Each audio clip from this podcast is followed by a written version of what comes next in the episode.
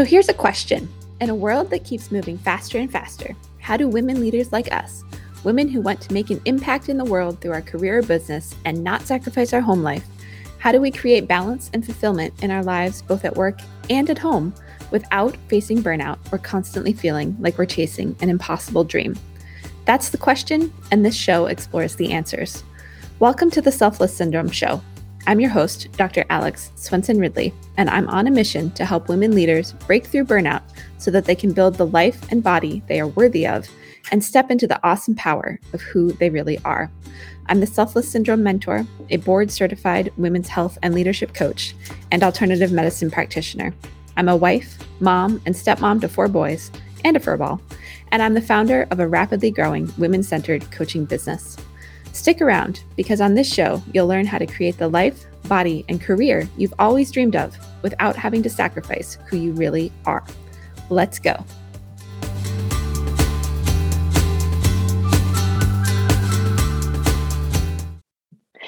Hello, welcome back to Emerge, the health podcast for busy, high performing women. I'm your host, Dr. Alex Swenson Ridley. I'm really excited to be joined today by Cheryl Anjanette, who is an author, international speaker, thought leader, 30 years C suite executive, Global 100 Media Arts and Communication Advisor, certified business strategist, integrative hypnotherapist, neurolinguistic programming practitioner, and mindset coach with advanced certifications in strategy and human performance, clinical stress anxiety and self regulation, and cognitive behavioral neuroscience. She is the author of a brand new book called The Imposter Lies Within Silence Your Inner Critic, Tame Your Fear, Unleash Your Badassery, which is a holistic journey, journey past imposter syndrome um, and just came out this past May. So, Cheryl, welcome to the show. Thank you so much.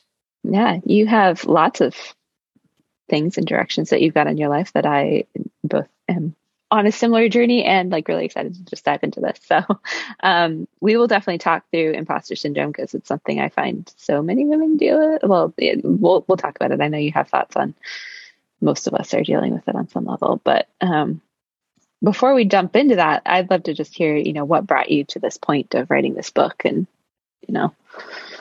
Yeah, absolutely. You know, it's a lot, you know, a lot of people ask me that and it was I, I you know, I'd gone through this the business world. I was an entrepreneur three times. Actually, I would say this is my fourth entrepreneurial venture, but I've also been in the mm-hmm. C suite for a couple of very large companies, billion dollar companies, and different industries. And, you know, kind of got to a point where it was like, oh my goodness, I'm just really not enjoying this anymore. I've been there, I've done it, but, you know, I'm kind of helping everyone else with their dreams and getting their companies in order. And I just took a step back and realized that what I loved was the healing arts. I loved the coaching. I loved the guidance. I loved the teams. I loved seeing people succeed. And so I did that deep dive into hypnotherapy and NLP and all the things you just talked about, Dr. Alex. But then I started thinking, okay, helping people with their dreams is really about manifestation, and people were just getting the manifestation piece. In my opinion, mm-hmm. they were just getting an incomplete recipe for it. You know, yeah. sort of they were doing all the things, but then they'd say, well, why isn't it working? Or why mm-hmm. does it work sometimes? Or why am I just calling in exactly what I have, or you know, more of what I already have, or the opposite of what I want? And so I started to really look at the gaps and I said, you know, we're we are always manifesting. So here I went, I did a big jump from imposter syndrome to manifestation, right? Okay. But, I like but, it. but, but, but you know, I was thinking, okay, we're always manifesting, always. We're always calling in what we're thinking about, what we're sending out energetically, what we're thinking about. And we're just not doing it by design we're doing it by default. You know, it's kind of like we're on default mode. What's going on below the surface? And then I started to look into imposter syndrome. And I spent a couple of years on this audio app, just really bringing in men and women, not just women, really talking about their experiences, their feelings of not feeling good enough or worthy or deserving. You know, I started to explore thought patterns and self talk. And we did a lot of hypnotherapy through that with individuals. And so I was working with individuals, I was working with groups. And I really just started to research this. And I, I thought, you know what? This is the reason that we we aren't manifesting. This is the reason we're not calling in our dreams, if you will. It's almost like it's the cracks in the foundation or the gaps. You know, I know, I know, I know, but why do I still feel? I know how to do that, but why, why aren't I doing it? Why, why am I not doing? Why do I keep self sabotaging? Why do I feel like no matter what my accomplishments are, that I don't feel good enough, or I don't feel worthy, or I don't feel deserving? So I just thought I need to figure out what the root cause of that is. What's the origin? And then how do we get past it? You see what I'm yeah. saying? And so, yeah. and, and, people were saying, oh, you can't get past it. Everybody has it. You, mm-hmm. you probably heard that right. Oh, everybody oh, yeah. has it. Everybody has it. everybody has it.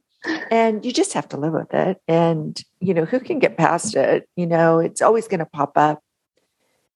And call me stubborn, but I said, no, I think you, I think that's wrong. I think that's, you know, that's not the yeah. right way to think about this. I think there's a way past it. And I don't think everybody gets it.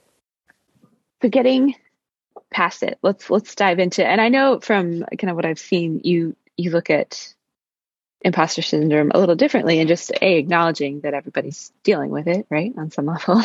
and then also taking the stance that you know we can get past it. And i, I also want to dive into the you know manifestation because that's something i haven't talked about much on the show but i've been learning more about um, you know i'm in a phd program in integrative medicine that's based in quantum physics so i i love these conversations. Um, even though i feel like in two years i still barely understand quantum physics but we, we can talk some about that too. But you know let's let's start to dive into how what, what do we do? Like when you say it's possible to get past imposter syndrome, like what what is that?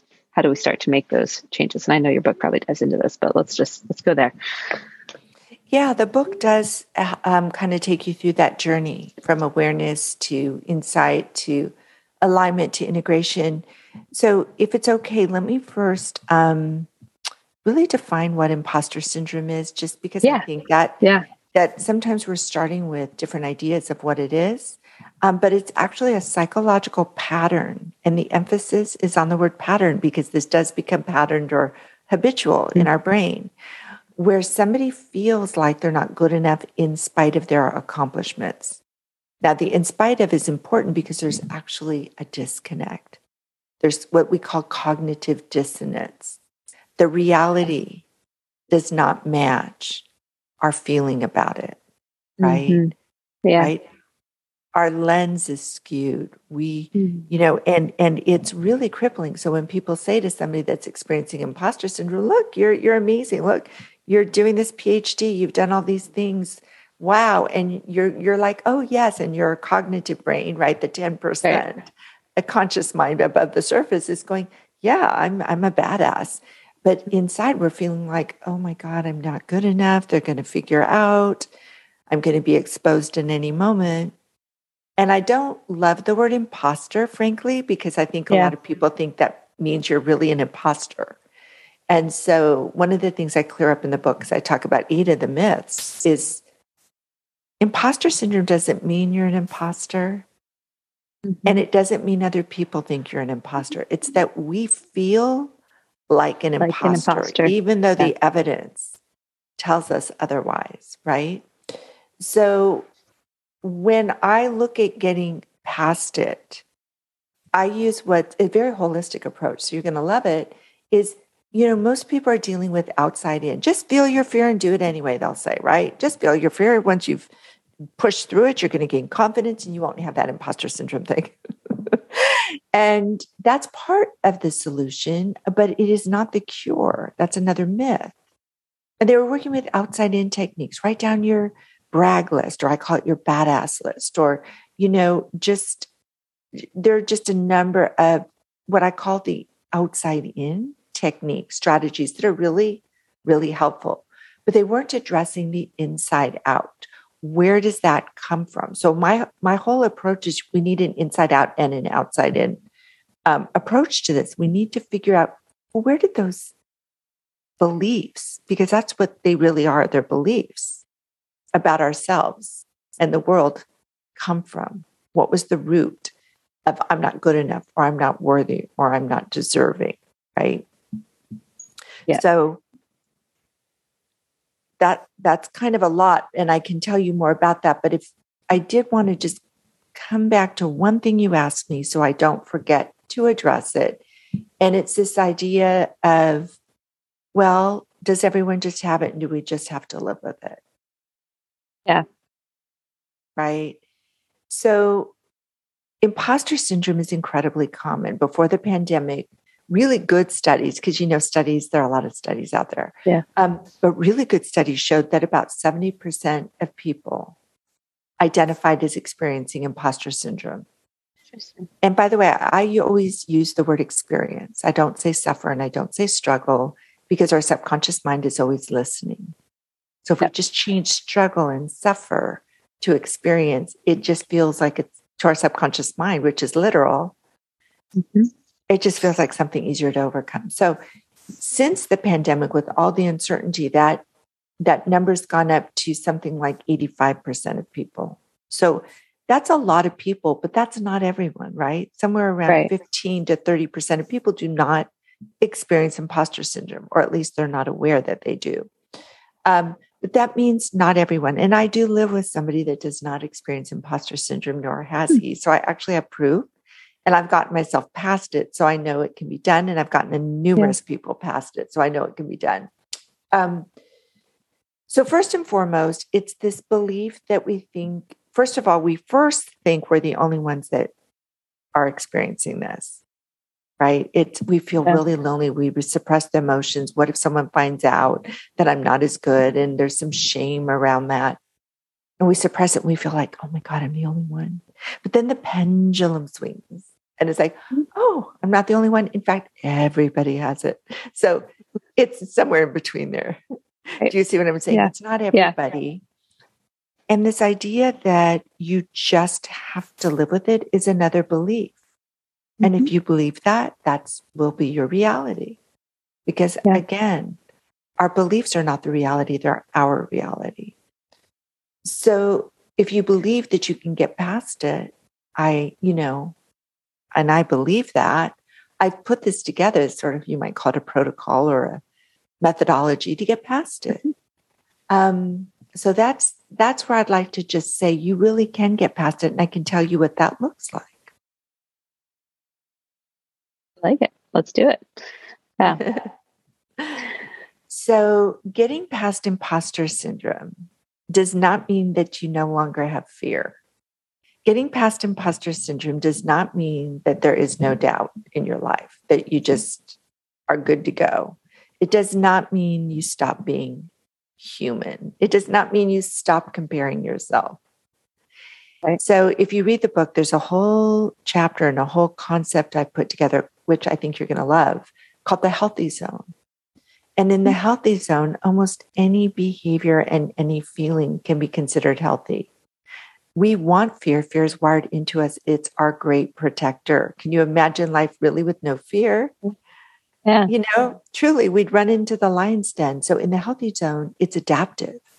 It gives us the adrenaline, it lets us look for threats, but it doesn't send us into a downward spiral. And in the healthy zone, you know, we need our discernment muscle, doubt, right? Mm-hmm. Can you imagine no doubt? You'd believe everyone. Then you'd be taken by the real imposters, right? yeah. so we need doubt because doubt's our discernment muscle, right? In the healthy zone, it's adaptive. So we go, okay, is there something I should pay attention to? Maybe I should, mm-hmm. you know, get a few more recommendations or ask a few more questions before I just believe everything this person's telling me. You know, yeah. maybe I need to pay attention.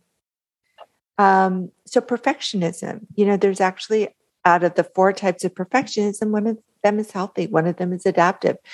So there's a healthy zone. So when you get in, when you get past imposter syndrome, and doubt comes up or fear, they're adaptive. And if you start to get to the edge of that, let's say something happens like a loss of a job or a loss of a person or a loss of a relationship, right? Or a loss of where you live, you move. It could even be a, something where you're going to something, but there's right. a big change. You can find yourself just on the outskirts of that healthy zone, even a little bit outside of this, in almost like a no man's land. But inside your internal knowing that you're good enough, worthy, and deserving, that your voice matters and you matter is strong. It's not going to throw you spinning. And you have the techniques on the outside and you've repatterned the mind, you can kick yourself right back into the healthy zone. Yeah. And how long that takes, it can be, it can be almost instantaneously. It can mm-hmm. take, you know, a few minutes. It can take a few hours. It could take a few days. In some cases, it could take a few months. You know, grief needs a natural process. So you don't yeah. need to be out there spinning, but you could be a little bit on the edge. And that would be normal, right? Because we're human. Mm-hmm. Yeah. I really like that definition. And just, you know, in like this doesn't just apply to imposter syndrome either. Like there's, you know, we we can have a healthy, there's healthy conflict. There's like all of our emotions can be have a healthy place to live. It's when we go to one extreme or the other that we get out of balance. So yeah, exactly, exactly. So uh, when we're talking about that origin, you know, there's mm-hmm. another concept called the mind stack that I talk about in the book. Okay. And this I think you're going to find really interesting. It's similar but different mm-hmm. than what you might see with some others that are kind of explore the mind. Yeah. And I think about the mind stack um, almost like if we do th- we you know we have a behavior you know maybe we're procrastinating or we have these emotions or we're starting to ruminate or we're comparing ourselves and it just kind of stops us in our track and we find ourselves lacking. We're we're we're um, comparing down you know or comparing up you know whatever it is. But that's the behavior that's the behavior. So if you start to go down in the mind stack, just below the behavior is our self talk. And just below yeah. our self talk are our thoughts. And just below our thoughts are our beliefs. Now, yeah. you might think that the beliefs were foundational, but actually, there's a layer below our beliefs. And that is our experiences. Yeah. So and there's a lot at play here because there's the actual experience, but then there is our own unique personality and DNA, right? You'd have twins right. that have the exact same experience. And the way they interpret that experience and the weight it has for them is different. Mm-hmm. Two people, right? So, and it's not so much, so again, it's not so much the experience but the meaning we give the, yeah, experience, the experience, and the yeah. interpretation we had at that age and that stage. Mm-hmm. So when you do this deep dive, and I usually, not always, I have other ways to do it, but usually hypnotherapy is a really powerful way to do it. Yeah. Because yeah. it's rapid. But we find those originating experiences and the interpretation. And you can imagine that a four year old or a five year old little girl or little boy is going to have a very different interpretation of an experience than a 40 year old or a 50 year old or a 60 year old would have, yep. or a 20 year old would have for that matter. Yeah. Very true. And I love this idea because there's so much truth. You know, I was just thinking like my own childhood and my brother and I were not twins or anything, but we have really different memories and different, you know, we assign different meaning to certain events and experiences that happened and we're very different people. And so there's so much like just for those listening, there's, you know, there's all these layers, right? we have to have to start to peel back and but as you do the work, like I find it incredible just to, you know, peel back the layers and it's so fun and freeing and like all the things to really find that yeah, it is fun and freeing. It's terrifying for some people. Yeah. Because they've been suppressing those emotions for so long. And if there's trauma or drama in there, mm-hmm. it's it's, you know, you you it's almost like, oh my God, am I gonna open Pandora's box? Yeah. And so there is a really healthy and loving way to do this where you never go back into trauma or drama. You know, you can get yeah. the observer role, but we can go back and we can talk to that child also, because it's not just for our mm-hmm. conscious mind. You know, there's that gap between knowing and doing and feeling with yeah. imposter syndrome, right? That's the disconnect. So we want to get the feeling on board. And the feeling is the narrative or the story we've given an emotion. The emotion is the physical. You know, we have a physical reaction. We know that. We, right, we know right. where we feel fear in our body. We know we, where we feel happiness.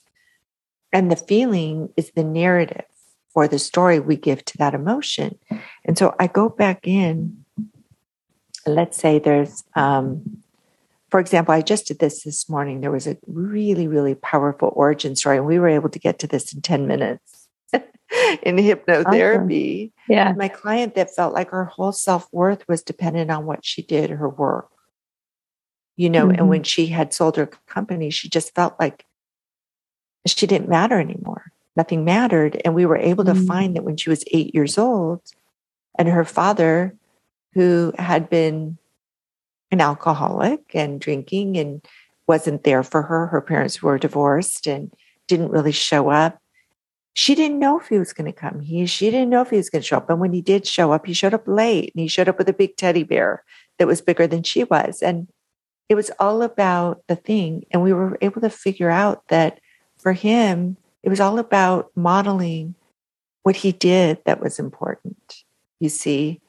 And yeah. that was the model. It was what you do and what you give and the material things.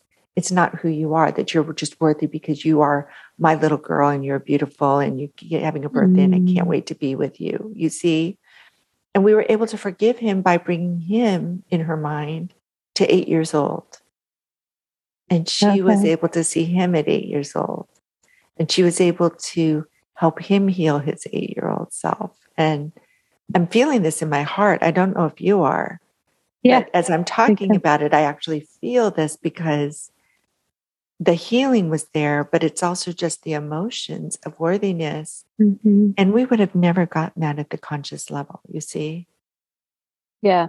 And I've talked about it, so maybe we'll go into this a little bit. I've I've talked some on the show. You know, I I had like an introduction to hypnotherapy and neurolinguistic programming enough where I'm like, oh, this is amazing and I want to learn more and I, yeah. I need to because I don't feel like I got enough to really feel like I could practice it, especially virtually like that. There's a disconnect for me there yet. But um, let's talk yet. about because you know, yet, yes, I will. Um, there's our conscious mind, which actually only about 5% of our brain power goes to. And then there's our unconscious mind, which is 95%. And so you know, I'm just curious from your perspective. Like, obviously, there's tools and things that we can do to fast track, you know, a lot of major change. Because if you can shift perspective, bring some unconscious things conscious, or just you know rewire some of that stuff, you have massive change really quickly. And Huge. can't move backwards. Yeah.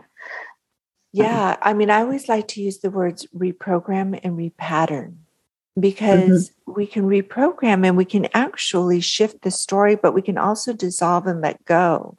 Yeah. As soon as that little girl, that little boy f- realizes they can change their own story. So it's not about the adults, really. Right. We talk to the child because the child, your child, and by the way, I think of them as it might sound like multiple personalities, but you know, we talk about the inner child, and I think, well, we've got a mm. whole slew of children there's, there yeah, because they're group. different ages and stages, right?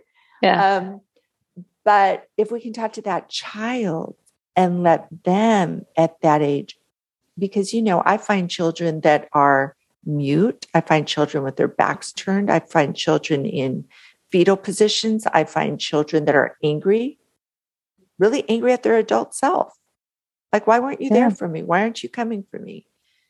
So we let mm-hmm. them express those emotions. Emotions are energy emotion. They need to be expressed, not repressed. Yeah. Right. So we need the child, and then we can bring that child up and integrate them into our full life. So then they're able to. Yeah. How would you? Would she like to come up? Are you? I've only had one case where she said she's not ready, and then she was ready the next time. She's okay. not quite ready. She's still angry. But so the next time we went down, she's okay, she's ready now. Um, but we bring them back up. How would you like to bring her? Oh, do you want to bring her in your heart? Oh, she just wants to hold my hand, or she wants me to carry her, or she wants to ride on my shoulders. And then, oh my God, we're up here and we're playing and we're laughing and we're running around in this field and whatever it is. But children, they're all emotion. They just want to be loved. Yeah. They just want to play. Right? Absolutely.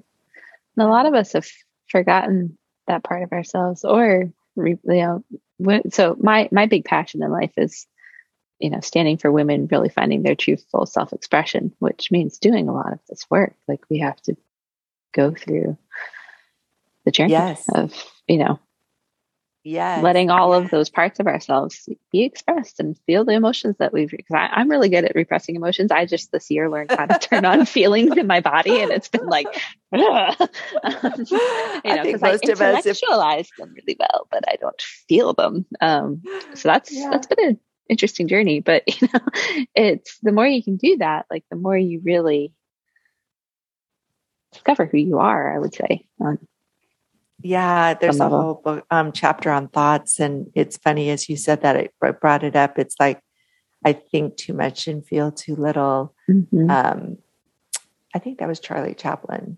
Um, but I I call it the atlas of your mind because that was me. I was so analytical, and I kind of yeah. learned to drop into my heart, which is one of the things I teach. How do you drop yeah. out of your head into your heart? Right. There's so yeah. much neuroscience to this too. I've actually joined an organization called the Gender Intelligence Group.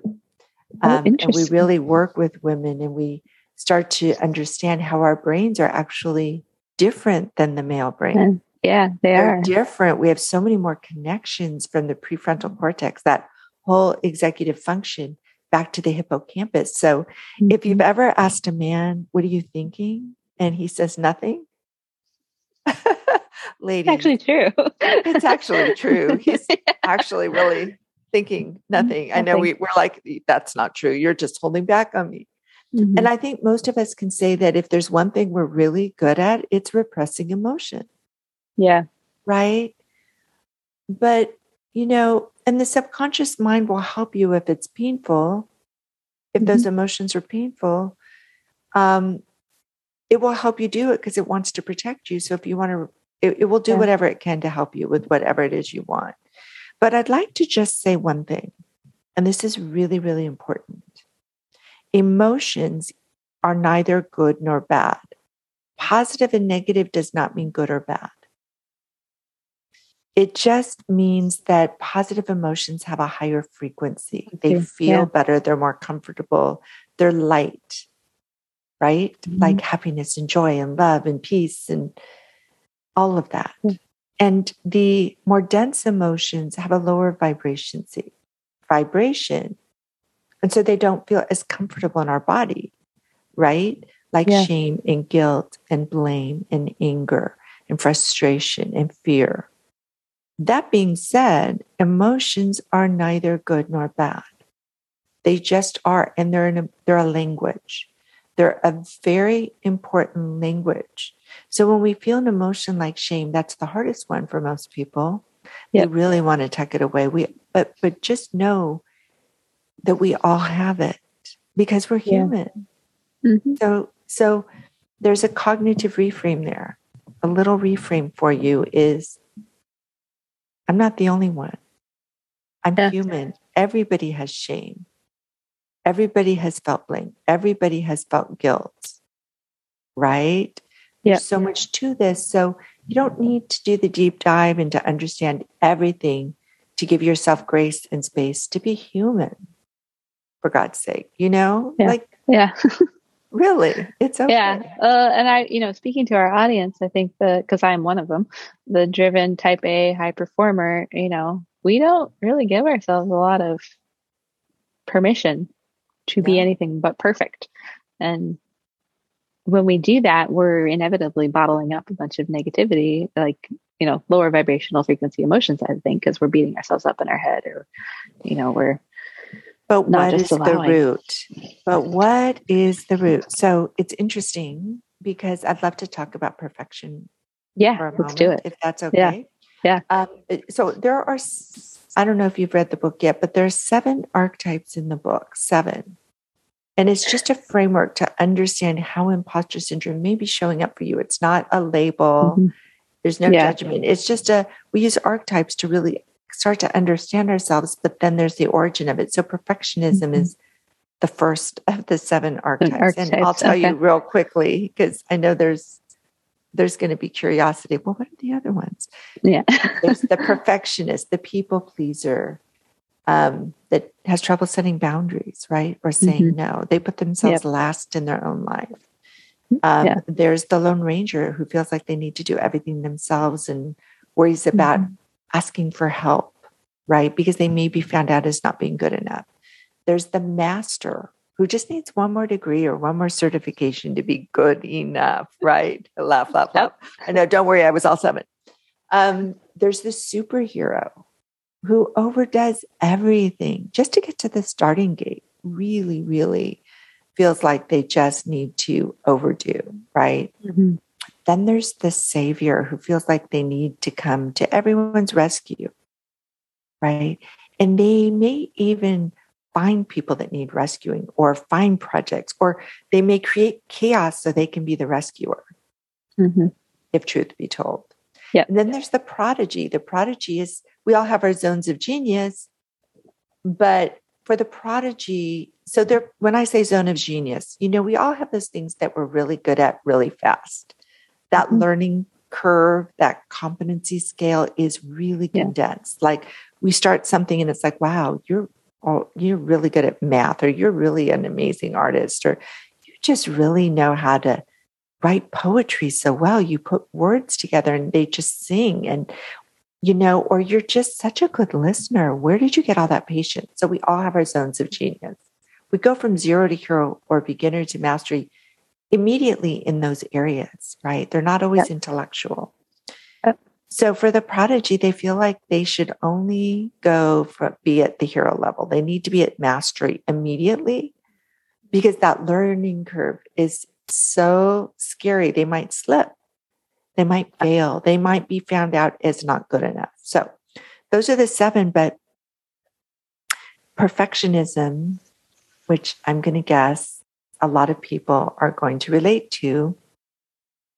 Um, by the way, there are three types of maladaptive perfectionism. I told you there were four types. The three maladaptive are self critical. So we know about that one, right? Right. Right. It's our inner critic that's loud and proud and taking center stage all the time, mm-hmm. telling us, you know, why we weren't good enough. And then there's the other oriented perfectionist. We tend to be really hard on other people. And sometimes we don't even realize it. So it takes some radical self honesty.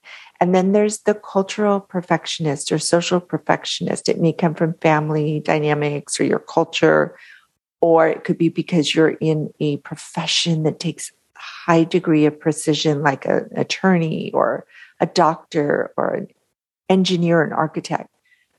But there's the other oriented perfectionist. So we're just really hard and we feel like we have to we have to deliver 100% 100% of the time. Right. Right. There's no space there. There's no grace. Even right. when we say there is we beat ourselves up. Even if we celebrate which usually we don't it's short-lived mm-hmm. and we continue to see the flaw right? Right so i'd like you to imagine well first of all where does that really come from generally it comes from control or lack mm. of control. Something, if we were to really go into the origin story, we yeah. feel like we didn't have control over ourselves, over our world, right? And different personalities are going to perceive different instances of that in different ways. And sometimes yeah. it was really modeled for us. The mm-hmm. people around us were very controlling. So it can be generational. But this lack of control. So we try to control the outcome for everything. So control is a big piece of that origin story with perfectionism. And so I want you to imagine, and you don't have to believe this, but I want you to just let in the possibility of control being a myth. I want you to imagine that there really is no control, that everything you've hung your hat on, and we talk about control over the all the time. We even say, well, just look at that. And if you have no control over it, let it go. we use the word control all the time, you're going to start catching yourself. So yeah. I want you to imagine if you have no control. And people are probably listening to this going, What? Now what? What do you right? mean? It feels like a big void. Well, what, what goes into that void? But it's not a void because here's what you do have. And it's so much better. You always have choice, even when you think you don't. Mm-hmm. And you always have influence, even when you think mm-hmm. you don't. Yep. Yes. So imagine, first of all, where um, where do we have choice first? Where do we always have choice? We always have choice in what we choose to think about, in the thought we put in our head, right? We always have choice in how we frame something. We always yeah. have that choice. And that thought itself, right now, you took two or three really deep breaths, really deep into your belly, let them go, and put something in the, your mind just put everything else out in the parking lot for a moment. Put something in your mind that you're really grateful for. Think about someone or something that you're really happy about, or some someone or something. It doesn't matter. One thought, it's instantaneous. Your whole body relaxes, doesn't it? The emotions relax. The world feels different. We just put everything else outside the bubble for a moment. Everything else goes in the parking lot. And you just breathe into that and you focus on that one thing, everything changes. I mean, read the story of Nelson Mandela in prison for all those years, right? Yeah. And we always have influence, but where do we have the most influence? The place we always have the most influence first is ourselves, right? We can always create influence first and foremost. So sometimes we feel like we might be in the workplace. I feel kind of trapped. I feel like I don't have any influence. But when you start to influence your thinking and your choices, you can actually gain more influence, right? We've all done that. Right. Right. Yep. At any moment, we have a choice in the way we word something to something, someone. Mm-hmm. And we go, oh, that was a lot more that that got a much better response because I approached it this way than it would have if I'd approached it that way. Yeah. Right. So we always yeah. have influence. Yeah. I like that. I always talk about, you know, control as a figment of our imagination, but I think you give it context in a way that's a lot more tangible. I hadn't broken it down that way. But it's so true. You know, we always. Have I actually love that. I didn't know that that's the way you talk about it, and it's the same yeah. thing. So we're absolutely like-minded on that. Yeah, yeah. Which is, you know, for a lot of people, it's very scary, but it's it's um it's it doesn't have to be. Yeah, it's liberating. Like there's so much freedom. There's so much freedom in that. Letting go of that. So yeah. Um, awesome. So, and I, I, I was curious in the seven archetypes because I'm like, oh, I see myself in all those, and I think you said that. Is it normal to have more than one that you really identify with? Um, I have yet to meet somebody that doesn't identify with more than one that is experiencing imposter syndrome. And I go into this pretty deep in the book.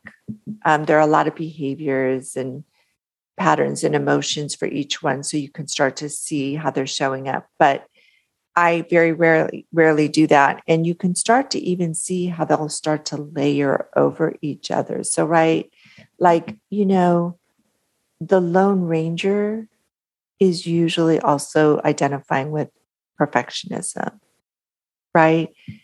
People pleasers and saviors tend to go together right? Like people pleaser yeah people pleaser was the most painful for me. Mm-hmm. Of all of the seven, I would say that was the most painful. Right. Because I was really, I really had trouble saying no. I had trouble with yeah. the boundaries, really a lot of trouble with the boundaries. And m- my belief was that if I didn't say yes, people weren't going to like me. I wasn't going to belong anymore they weren't mm-hmm. going to want me. So I better just keep saying yes, yes, yes, yes, yes. Right. Yeah. even in business, not just in pers- my personal life. And having been a single mom for 20 years, it was like I have to just keep saying yes and do whatever I need to do. I'm the breadwinner for this family. I've got to make it happen. Yeah. Um, and but those, some of that was those were my stories because when I did set my boundaries, actually people respected me more, and I got mm-hmm. so much more. And one of the things with people pleaser is we actually end up feeling resentful or yeah. feeling like the martyr, don't we? Yeah.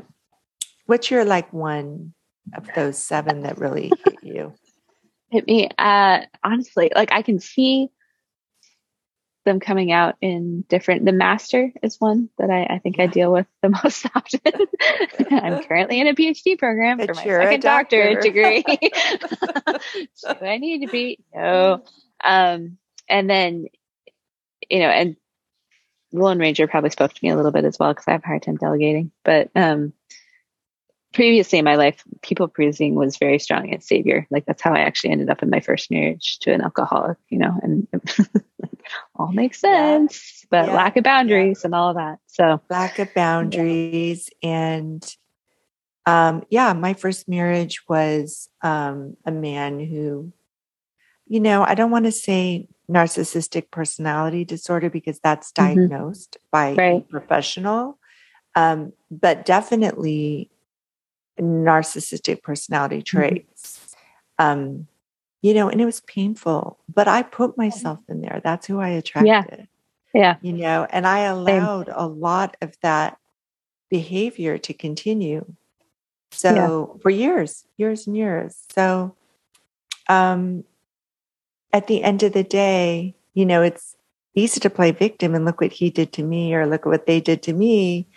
But at the end of the day, when we get stronger, it's and we start to say, okay, what can I adjust? What can I change? What can I heal so that I, A, get stronger and move myself out of this situation, but also set myself up to attract manifest?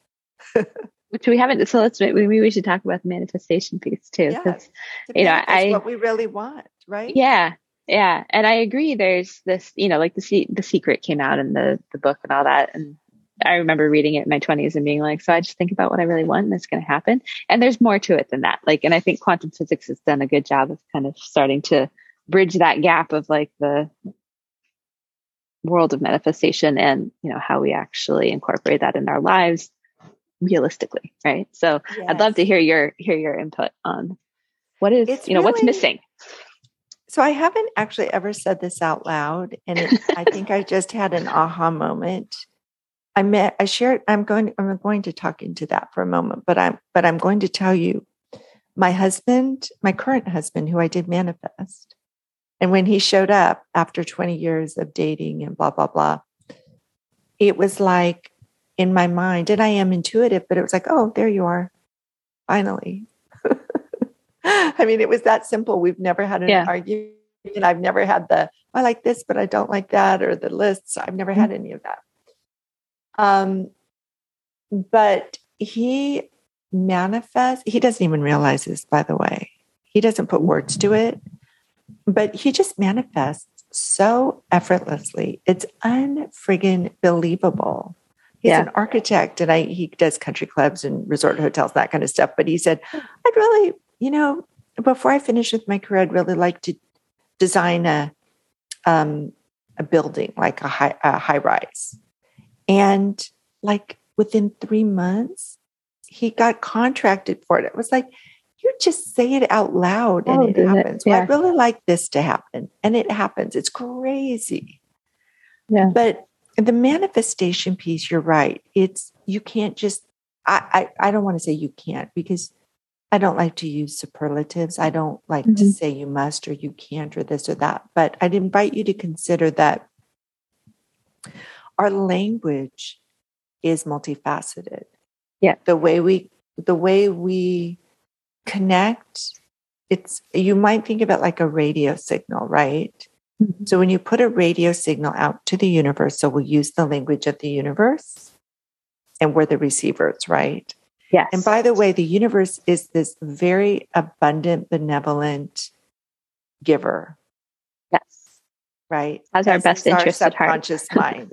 The yes. universe really wants to give you, whether you call that God or whatever you want to call that, absolutely wants to give you exactly that which you desire, as long as it understands what that is. So consider a radio signal. We're putting out this signal going, universe, I would like this now. Like my husband, I'd really like to do a project like that.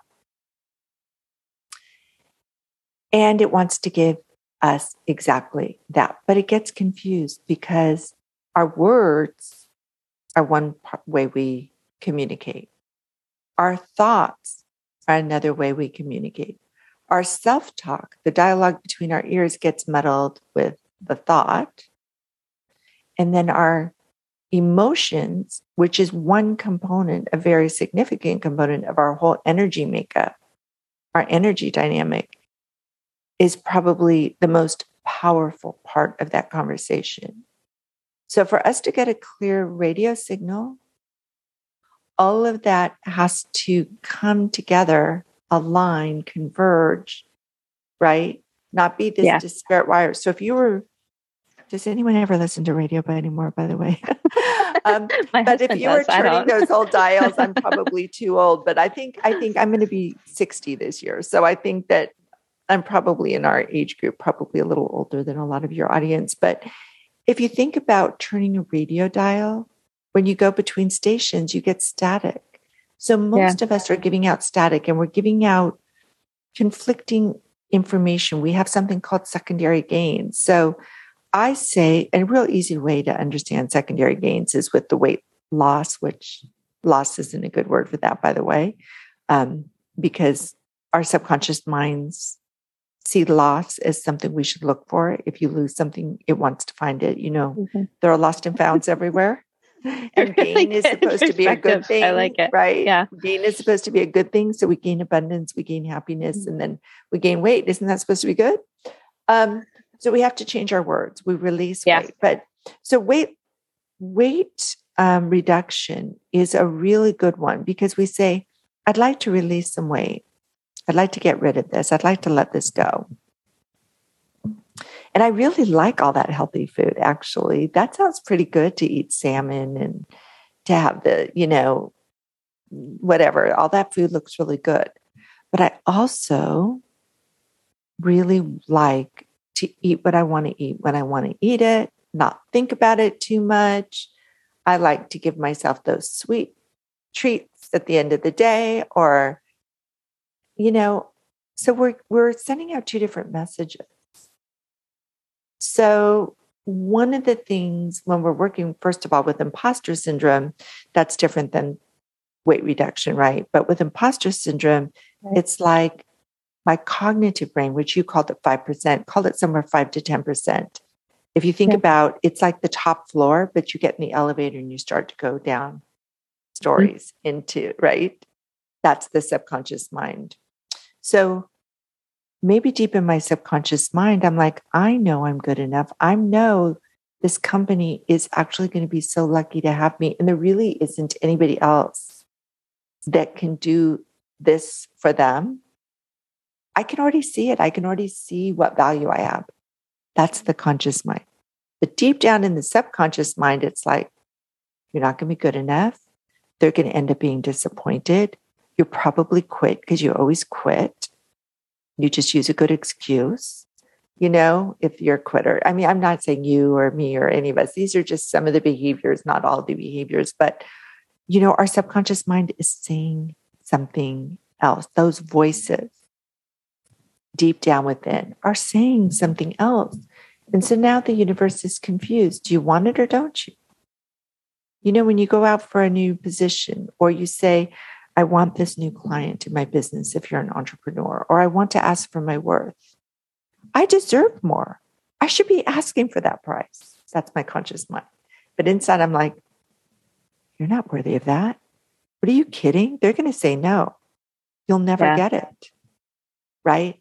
So, part of the manifestation is taking care of the imposter syndrome, the cracks in the foundation, so we can build a good house.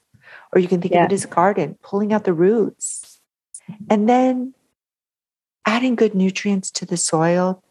What do they call it when you turn the soil, till the soil, whatever? Add some good nutrients in and then plant your seeds and let them grow and continue to pull out the weeds. Yeah. Weed your garden. Yeah, absolutely. I think there's a verse in the Bible about that actually. planting seeds, you know how how you do that. If anyone relates to that, but it's so true, and I, I completely agree with you. And I actually I love the weight loss, weight release. I, I use the word release actually with my clients as well. But you know that that tends to be a goal for a lot of women, and I argue because it was my experience. You know, we have to do the internal work first. Like it has to what we're desiring and what you know the message that we're putting out we get what we focus on and what we think about right and so you know i've shared and been talking quite a bit. I my original business i was a chiropractor and i actually went through bankruptcy with that last year and kind of i knew it wasn't what i wanted to be doing but i, I essentially set fire to the whole thing and you know burned it you down. self-sabotaged right? yeah yeah. But it was like you know when i bought the building for you know $500000 literally everything that could have possibly gone wrong is what went wrong and it's because it's what i was focused on. And you know, so we we get what, the signals that we send out. So I think yeah. that's important, and it has to align. You know, if you're telling yourself, "Hey, I'm going to lose 100 pounds," which I've heard from you know a client before, but you can't give up the candy that the kids bring you at your job because you you know don't want to say no to them. Something's off there, and it's not going to, you know, you're not going to be yeah. successful ultimately. So yeah, it's interesting because I'm. I think I mentioned earlier that I'm just about to put i'm putting together or i should shouldn't say i'm putting together it's together but launching this voyage i always call it a voyage. Oh we, i think we were talking about that earlier uh, between the two of us but past um, self-sabotage which is such a big part of that. Yeah that's exactly yeah. what you're talking about. You know what where does this come from? It's yeah. mysterious. Why would we why would we purposefully self-sabotage why would right. right? Sabotage is subversive. It's, you know, why would we do that to ourselves? But it's mysterious. It's coming from deep within. So, yeah. yeah. So, getting this right is really, really important. Yeah. Absolutely. is really, really important. Yeah. And peeling back the layers. Um, yeah. I feel we could keep going for very long, and I want to be respectful of your time. So, you know, for those listening, obviously there's a book with an amazing title. I love our title. I, I love the idea of releasing your inner badassery. so, um, where can we find the book, and how else can women connect with you? That you know, maybe want sure. more. Sure. So the book is the book is called um, "The Imposter Lies Within," and obviously that's a play on words. It lies within, mm-hmm. and it lies within. Yep. Um, and Silence your inner critic, tame your fear, unleash your badassery.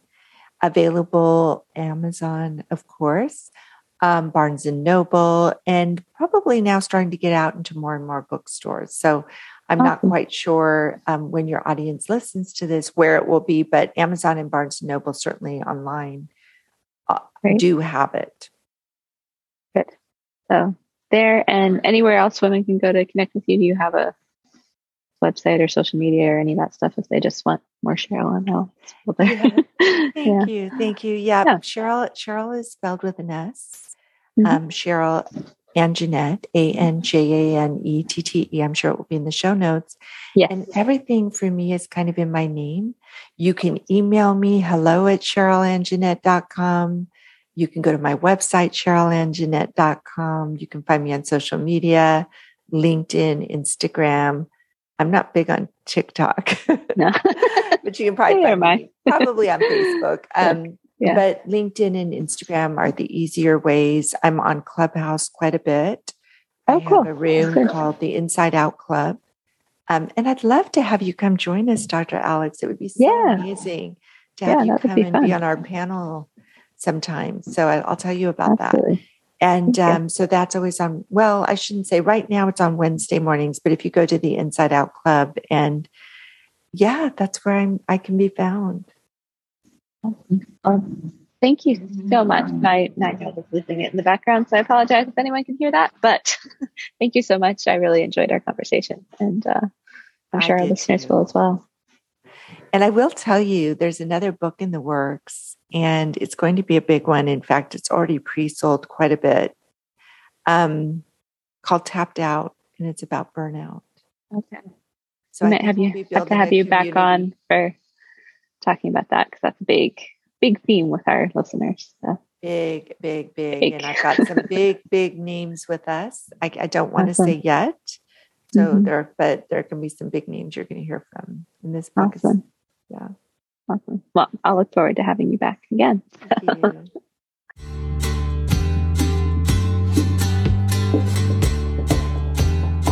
I hope you enjoyed this episode of the Selfless Syndrome Show. I truly couldn't make this show if it weren't for you, my amazing, lovely, and loyal listener. I so appreciate the emails, the shoutouts, the shares, and the reviews, all of which inspire me and motivate me to keep coming back to the mic week after week in order to provide high quality content that helps you find that elusive thing called balance and really build the life, career, and body you are worthy of. I have one little request. If you have benefited from this show in any way, I would so appreciate it if you would go to iTunes and review the show. You can leave a five star review, leave an honest review. This really helps us get in front of more amazing listeners just like you and keep growing our mission to help women leaders around the world build the life, career, and body they are worthy of.